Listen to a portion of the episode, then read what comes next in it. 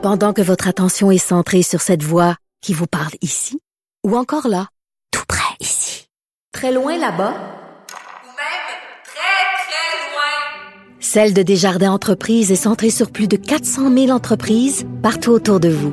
Depuis plus de 120 ans, nos équipes dédiées accompagnent les entrepreneurs d'ici à chaque étape pour qu'ils puissent rester centrés sur ce qui compte, la croissance de leur entreprise.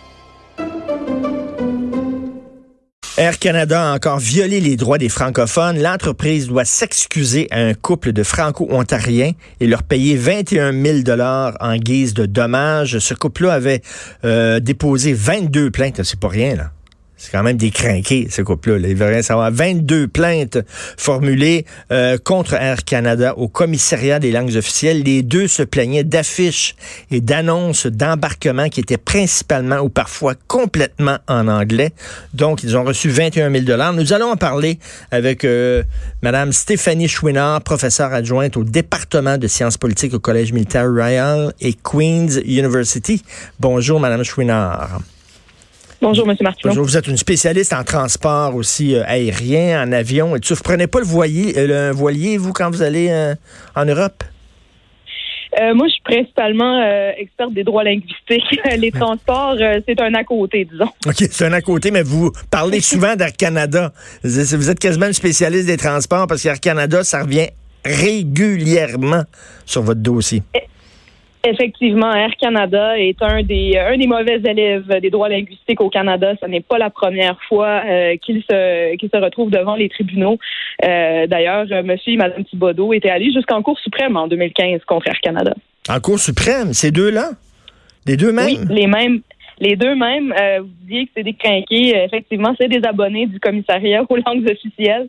Euh, et à cette époque-là, en fait, la Cour suprême ne leur avait pas donné euh, gain de cause euh, parce que c'était sur un vol international euh, que les services en français n'avaient pas été offerts. Et la Convention de Montréal, qui est une convention qui gère les transports internationaux, aurait précédé la loi sur les langues officielles. Et donc, Monsieur et Madame Thibodeau, dans cette cause-là, n'avaient pas reçu une amende finalement de la part d'Air Canada pour ne pas avoir eu leur service en français. Mais là, il y a une mauvaise foi de la part d'Air Canada. Il y a une mauvaise volonté parce que ça fait des années qu'ils se font taper sur les doigts. Là. Quelques fois, on peut comprendre, tu dis, bon, c'est une erreur, etc. Mais là, on dirait que vraiment, ils sont boqués, comme on dit en bon anglais, Air Canada. Euh, ça fait ça fait des dizaines d'années que le commissariat aux langues officielles leur reproche. Et puis effectivement, année après année, il y a toujours des plaintes. Euh, Air Canada dit être de bonne foi.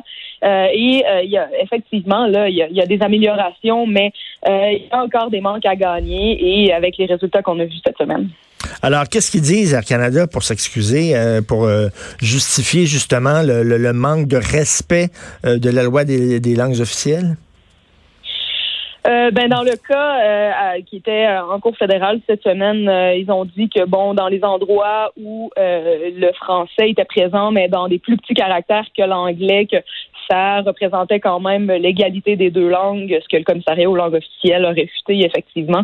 et dans les dans les endroits où il y avait simplement pas de service en français ou pas d'offres en français, comme par exemple l'un des éléments euh, que Monsieur et Madame Thibodeau avaient relevé, c'était euh, sur euh, les ceintures de sécurité dans l'avion où c'était seulement en anglais, c'était écrit lift et pas soulevé.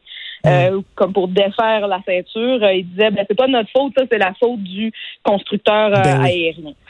Oui, euh, donc euh, c'était c'était ça les excuses. OK, c'est pas est-ce que c'est pas un peu s'enfarger quand même dans les fleurs du tapis là? Je sais qu'il y a des interrupteurs, c'est marqué on et off là, mais là à un moment donné, on sait tous c'est quoi on et off là. Ben, certains des exemples qu'on lit dans, euh, dans, dans, dans, la décision en cause fédérale de cette semaine, ça peut sembler trivial, ça peut sembler être comme un peu n'importe quoi, mais si on regarde euh, le, bilan d'Air Canada en, en, général par rapport à la langue française, il reste qu'il y a énormément de manquements. Et donc là, on parle vraiment là de, de, de, d'un problème systémique. Donc il y a des petites choses qui effectivement peuvent sembler triviales, malgré que bon, il reste des unilingues francophones au Canada. Il euh, faut quand même prendre ça en compte. et en, moment de panique, là, si on est dans, dans une situation d'urgence, c'est important d'être capable de bien comprendre les consignes en français comme en anglais. mais il y a des éléments qui sont beaucoup plus importants. Lorsqu'on parle d'annonces qui sont faites dans une seule langue, ben, le jour où quelqu'un va manquer son avion, là, ça va devenir sérieux. Mm-hmm. Donc, il, mm. faut regarder la situation systémique. Et vous dites que c'est une des entreprises délinquantes, les plus délinquantes concernant justement le respect des, euh, de la loi sur les langues officielles. C'est est-ce qu'il y a d'autres entreprises qui sont régulièrement euh, euh, mises à l'index? Bon, ben, il faut comprendre que la loi sur les langues officielles, ça ne s'applique pas aux entreprises privées. Euh, mhm. Air Canada est soumise à la loi sur les langues officielles parce que c'est une ancienne euh, compagnie de la couronne. Euh, et donc, mais c'est privé, mais c'est privé maintenant. Cela dit, même si c'est devenu privé, ça c'est quand même soumet la loi c'était l'une des conditions de leur privatisation. C'était, c'était qu'ils soient quand même assujettis à la loi sur les langues officielles pour s'assurer qu'il y ait au moins un transporteur aérien au Canada qui puisse servir la population dans les deux langues officielles. Hmm. On pourrait certainement se poser la question à savoir, ben, si Air Canada est soumis à ça pour des raisons de sécurité, pourquoi est-ce que les autres entreprises ne le ben font pas? Pourquoi est-ce que Porter, WestJet, par exemple, euh, ne sont pas soumis à la loi sur les langues officielles pour des raisons de sécurité comme Air Canada, par exemple? Moi, je pense que ça serait très défendable. Euh, du point de vue là, des autres euh, agences de la couronne, dans, dans, le niveau des transports, on peut penser à Via Rail, par exemple, qui en fait est un très bon allié, au contraire d'Air Canada. Euh, euh, euh, est très souvent citée comme l'une des entreprises au Canada qui respecte le mieux la loi sur les langues officielles. Donc, c'est possible de le faire lorsqu'il y a bonne foi et qu'il y a volonté de changement. Mais vous avez parfaitement raison. C'est parce que si on parle de sécurité, euh, je veux dire, euh, les entreprises privées spécialisées en transport devraient aussi être soumises à la loi sur le bilinguisme, selon moi. Euh, est-ce que est-ce qu'il n'y a pas il y a pas un danger éventuellement euh, avec je sais pas la, si les francophones occupent de moins en moins de poids au pays et par exemple il y a de plus en plus de gens qui parlent je sais pas moi le mandarin, il y a des gens qui vont dire, ben écoutez, pourquoi respecter à tout prix, le, pourquoi la langue, les langues officielles, ce serait le français et l'anglais, alors qu'il y a plus de gens qui parlent mandarin au Canada que de gens qui parlent français? Est-ce qu'à un moment donné, on, va être rendu là, avoir, on va ouvrir justement cette boîte de Pandore, vous pensez?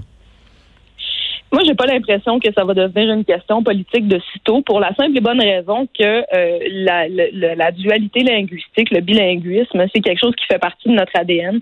Ça fait partie, c'est dans la première constitution du Canada en 1867. En 1982, on a renforcé, euh, on a constitutionnalisé la loi sur les langues officielles de 1969. Et euh, les nouveaux arrivants qui viennent au Canada, euh, bien qu'ils parlent certainement euh, le mandarin, euh, le cantonais, ils peuvent parler bon énormément d'autres langues, le punjabi, peu importe, savent où ils arrivent lorsqu'ils arrivent au Canada. Et en fait, ce qu'on remarque lorsqu'on pose la question aux nouveaux arrivants sur la question des, des, des deux langues et sur la question du bilinguisme, c'est qu'ils ont un attachement plus fort que la majorité des Canadiens, qu'on va dire de souche, là, euh, entre parenthèses, donc les, les, les, individus qui sont ici depuis mhm. plusieurs générations, parce que pour eux, ça représente un aspect important du Canada. Le fait qu'il y ait deux langues officielles, qu'on respecte deux langues, c'est vu comme l'une des valeurs canadiennes. Et la plupart des immigrants, en fait, ce qu'ils déplorent, c'est qu'ils n'avaient pas la chance d'apprendre les deux langues officielles. Euh, au, dans le reste du Canada, par exemple, il y a des cours d'anglicisation, mais des cours de francisation à l'extérieur du Québec, c'est assez rare qu'on en trouve. Et il y a plusieurs des familles immigrantes qui arrivent et qui disent ben ok, je vais apprendre l'anglais, mais pourquoi je pourrais pas apprendre le français aussi? Et si on regarde les écoles d'immersion au Canada, les, les écoles d'immersion françaises, elles sont très fortement peuplées par des nouveaux arrivants. Euh, donc, euh, je voudrais que c'est une question qui euh, pourrait devenir politique, mais selon moi, ça ne sera pas de sitôt. Mais là, ça regarde mal pour Air Transat. Vous savez qu'il y a un attachement des Québécois francophones envers Air Transat. C'était bon fondé par François Legault, etc. Là, Air Transat qui est avalé par Air Canada. Est-ce qu'on va aussi à Air Transat, dans les vols Air Transat, aussi violer les règles du bilinguisme? C'est la question qu'on se pose. Puis je pense qu'on a toutes les raisons de se la poser, non?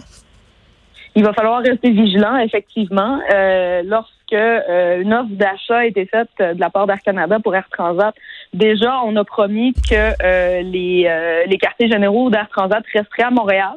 Euh, donc, je crois que ça va certainement euh, aider à, à, mobiliser là, les employés pour maintenir euh, la qualité des services en français à Air Transat. mais c'est une question qui s'est effectivement posée tout de suite lorsqu'on a appris les intentions d'achat.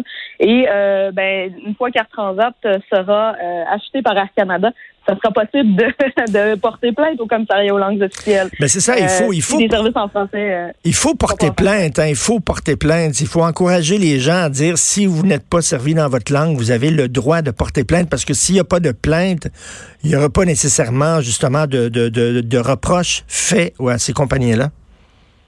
Effectivement, effectivement. Et puis on peut on peut dire de Monsieur et Madame Thibodeau que c'est des crinqués.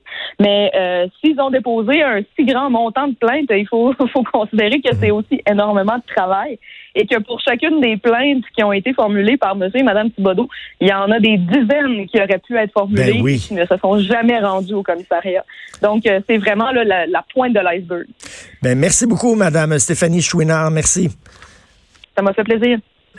Madame Chouinard, pardon, elle est professeure adjointe au département de sciences politiques au Collège militaire royal et à Queen's University. J'ai comme un petit chat dans la gorge. Ben oui, merci beaucoup, Fred. Hey, écoute, quand même, 22 plaintes. Il y en a tout le temps, Il y en a comme ça des crinqués. Mais en même temps, ils ont raison, là. Ils ont raison parce qu'il y a trop de gens qui se font servir en anglais. Puis, moi, je correct, là. Puis, tu sais, va faire manger le prou, là. Je correct, là. Puis, ils sortent, là. Puis, il y a un haussement d'épaule, puis ils font rien. Ça prend des gens comme ça qui disent non, mais 22 plaintes. Tu sais, c'est long à porter plainte, là. C'est vraiment, c'est vraiment des crinqués, mais heureusement, ils ont eu, ils ont eu euh, droit. Là, ils, ont, ont 21 000 dollars en guise de dommages, mais ça regarde mal pour les vols d'Air Transat. Ça m'est arrivé, moi, j'ai volé sur, oui, oui, j'ai pas pris un voilier, j'ai pris un avion, Air Canada, puis il y a personne, il y, avait, il a fallu euh, deux, trois euh, euh, agents de bord avant d'en trouver un qui était bilingue. Il y en a un qui nous a dit oui, mais pas de joke là. Et je suis bilingue, je parle anglais et grec. C'est super important ça, parler grec. Ouais, c'est ça. On s'en va tout de suite à la pause. Vous écoutez politiquement incorrect.